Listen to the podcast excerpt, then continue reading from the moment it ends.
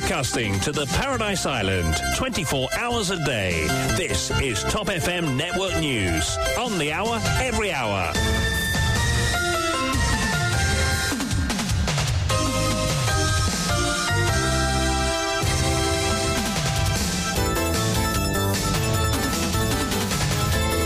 L'actualité sous toutes ses coutures, c'est votre grand journal de 8 heures présenté par Bichouani. Bonjour. Bonjour euh, Kian, bonjour à tous. Recrudescence des cas de dengue à Maurice, une hausse conséquente de demandes de plaquettes sanguines notées. La banque de sang désormais ouverte les week-ends. Et Ramavalaiden qui insiste sur la mise sur pied de National Crisis Committee. Négligence médicale alléguée. Personne ne sait quelle injection a été administrée à mon père à l'hôpital de Souillac. C'est ce qui aurait pu causer sa mort, témoigne Stéphanie Isidore. Vente à la barre, un drame qui détruit des familles, des emprunteurs pas bien protégés par la loi. Malgré les amendements, les victimes continuent de souffrir, regrette Salim Mouti. Trafic de drogue, de plus en plus de policiers mis en cause. L'équipe sera sans pitié contre ceux qui impliqués, réitère le patron de la SST. Allocation de 2000 roupies à 80 000 foyers privés d'électricité lors du passage de Bellal. La MRIT y travaille toujours. Météo, la dépression tropicale qui évolue au nord-ouest de Saint-Brandon s'est intensifiée en une tempête tropicale. Elle a été baptisée Eleanor. À l'étranger, mort de l'opposant Navalny en Russie, les pressions occidentales se multiplient contre Moscou. Et dernier recours pour Julian Assange, menacé d'extradition aux États-Unis.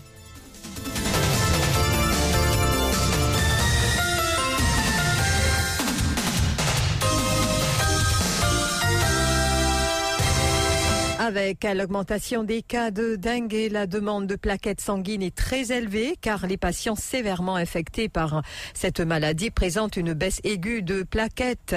Ainsi, donc, euh, il est essentiel de fixer un rendez-vous au préalable avec la banque de sang afin d'éviter des délais d'attente prolongés à l'hôpital de Candos. Et la banque de sang désormais ouverte les week-ends de 9 à 14 heures indique Dewanan Hossein de la Blood Donors Association. Il lance un appel urgent à la population de faire don de son sang. La machine lui fait tout. Il retire le sang avec les quatre composants, arrive à une certaine quantité, il arrête, il sépare le plaquette, il garde de côté, ça le trois composants là, il retourne dans euh, le corps du donneur. Et il fait ça, disons, fait bien six unités, il fait les pour six fois pour les capables de gagner la quantité. Tout le monde connaît un don de sang normal, il euh, maximum 50 minutes. Par contre, un don paraphérèle lit presque une heure ou bien un petit peu plus, une heure et demie. Qui fait parce que ça, la machine a fait ce un cycle, il prend un petit peu plus le temps. Nous encourageons les donneurs, venir, venir, euh, ce type de donneur-là, venir faire des dons euh, à l'hôpital de Cordos. Et les bon, ça aussi me dire que le gouvernement, le ministère de la Santé, il a euh, ouvert la banque de sang le week-end, 9h à 14h, pour être capable de faire don de plaquettes. Seulement, le rendez-vous, je peux vous téléphoner avant de aller. Et le numéro a donc composé le 427 71 92. 427 71 92. Et pendant ce temps, Ramavalaiden qui déplore un manque de communication de la part des autorités sur la situation concernant la dengue, il est d'avis donc qu'il y a un manque de transparence. Mais là, au pas trop sa publicité qui m'appelle agressive pour faire du monde sensibiliser leurs problèmes qui peuvent arriver avec moustique et nous gagnons coup et chikungunya. Donc, le gouvernement bizarre fait ça et nous demande qu'il y ait un national committee. Ils jouent un national committee pas grave, joignent quand il y seulement un contrat. National committee bizarre joignent régulièrement, donne ben chiffre dans la transparence pour qu'on ait côté aller ensemble avec ben différents cliniques, ensemble avec ben différents docteurs et mettre la pharmacie là-dedans. Et il y a un paquet de choses qui est bizarre offert à ben du monde, surtout ben enfants à l'école, ben du monde qui fait travail pour contrecarrer moustique. À quelle école encore est de l'eau? Là, nous prenons le cyclone, c'est fini, ça met dans ça des jours là, tu prenons, prenons encore une fois la pluie, Vente à la barre et les drames qui y sont liés, des visages crispés, des torrents de larmes, des moments d'angoisse. Voilà ce que vivent ces familles dont les maisons sont vendues à la barre. La loi sur la protection des emprunteurs visant à permettre au commissaire à la protection des emprunteurs d'intervenir lorsqu'il est question de la vente aux enchères de logements familiaux a été amendée. Malgré cela, même si le prix de départ fixé par celui qui a engagé la poursuite ne peut être inférieur à la moitié de la valeur de l'immeuble, les drames persistent. Des victimes de ce système témoignent. Un sujet signé Dorothy Bonnefemme. L'une des pires calamités qui puissent vous frapper dans la vie, c'est la perte de votre maison familiale lors d'une vente à la bord. Farouk, un habitant de Paille, a vécu ce cauchemar et sa vie a basculé du jour au lendemain. Pendant 40 ans, j'ai vécu dans cette maison, raconte-t-il. Maintenant, à l'âge de 62 ans, je dois aller louer une autre maison. Se lament-il. Moi, j'ai un terrain, j'ai dans la case. C'est presque 40 bananes, mon vélo là.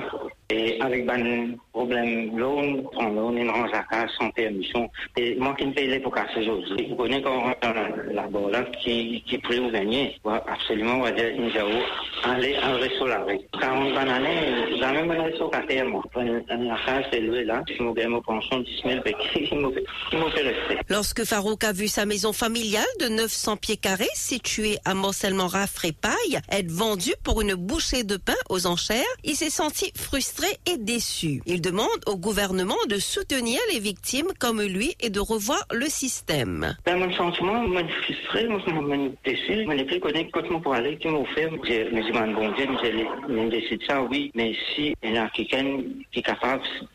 soutenir là, c'est le gouvernement. C'est pour ça qu'il faut vraiment revoir. Nous avons aussi été à la rencontre de Reza, une autre victime de la vente à la bord. Il se dit tellement dégoûté par ce système qu'il préfère ne plus entendre parler de sa maison. Ah, il me dit, pension, tu pension, ça. Comment vous vous dites avec ça? C'est là-bas, non? Non, mais je suis désolé, on n'a plus envie d'entendre, on n'a plus envie. On n'a plus envie de causer ici. Le président de l'association des victimes de vente à la barre, Salim Mouti, déplore le fait que malgré les amendements à la loi sous la protection des emprunteurs, les victimes continuent de souffrir. Pour lui, le nombre croissant de maisons vendues aux enchères indique que le pays est en situation de surendettement. Tu la guerre, tu fais la grève, tu fais quand même sa protection au Bolouez. On dit ça, ça déroule inexistant. Le monde pas connaît qu'autre fois aller. Et une attaque qui la loi finalement on définit qui aime du monde sauve à la case. C'est 1 million.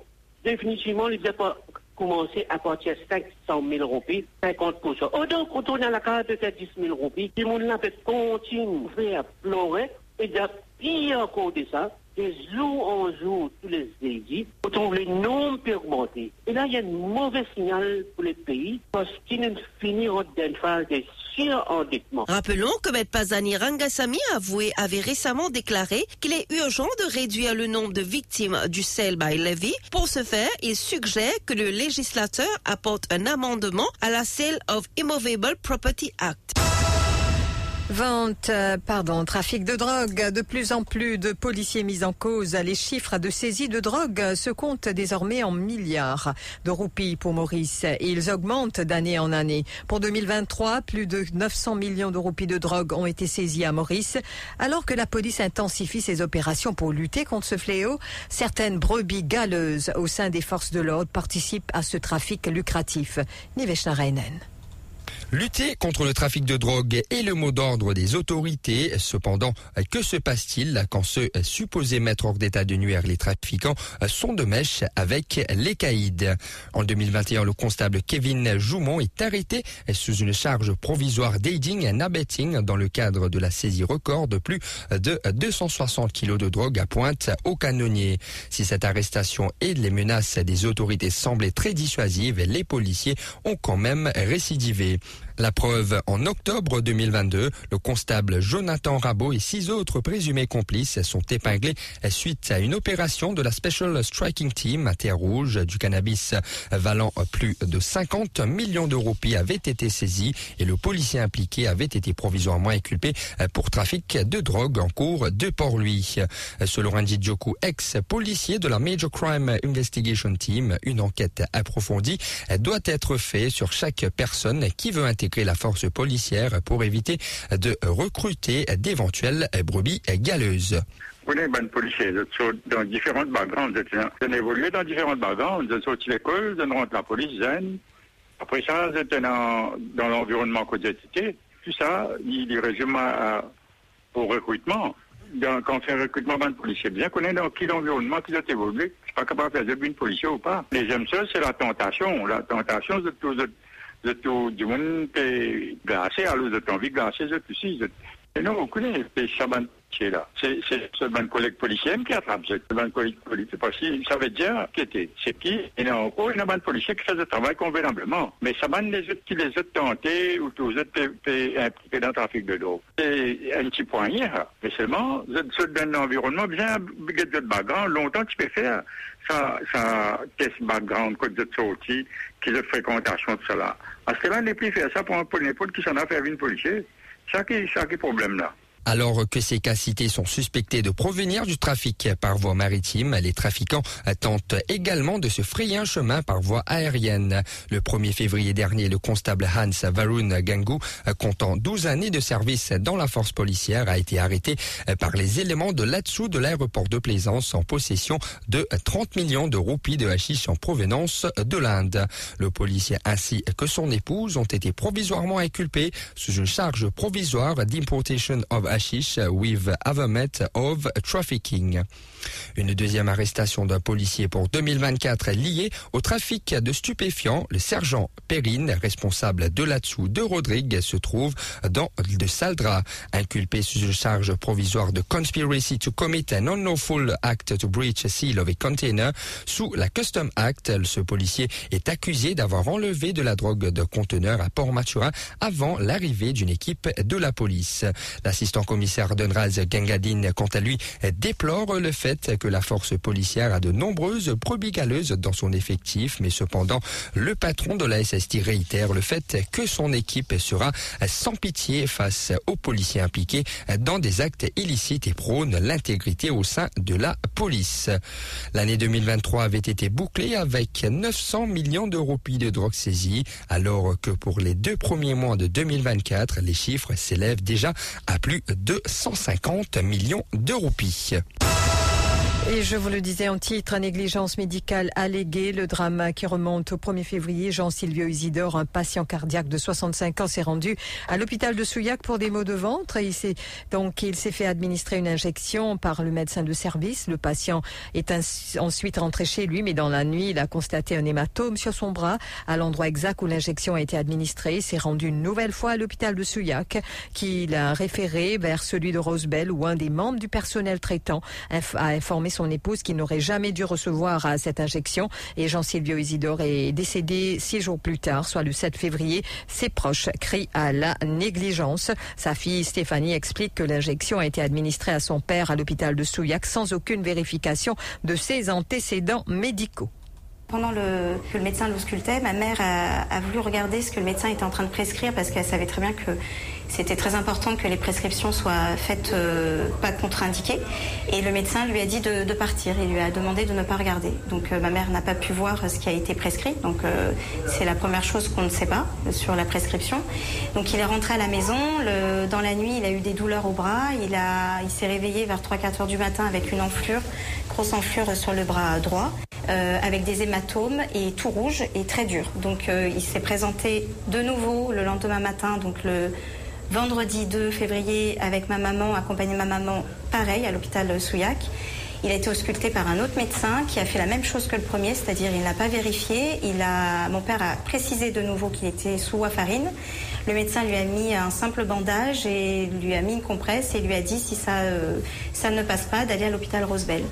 Et la famille du défunt qui réclame donc que les faits soient exposés au grand jour et s'il y a eu négligence, les fautes, que les fautifs répondent de leurs actes. Nous avons vainement tenté de contacter donc un préposé du ministère de la Santé pour une réaction et nous attendons donc un retour. Et aussi dans l'actualité, allocation de 2000 roupies à 80 000 foyers privés d'électricité lors du passage de Bella, la MRE qui y travaille toujours. Et donc néanmoins, le flou persiste. À ce jour, aucun communiqué n'a été émis sur les modalités de paiement. Aussi, la dépression tropicale qui évolue au nord-ouest de Saint-Brandon s'est intensifiée en une tempête tropicale modérée durant la nuit. Elle a été baptisée Nord Et donc, le temps sera plutôt nuageux ce matin et en début d'après-midi avec des averses, surtout sur la moitié est de l'île et sur le plateau central. Top FM. Top on news. First on breaking news. Fréquence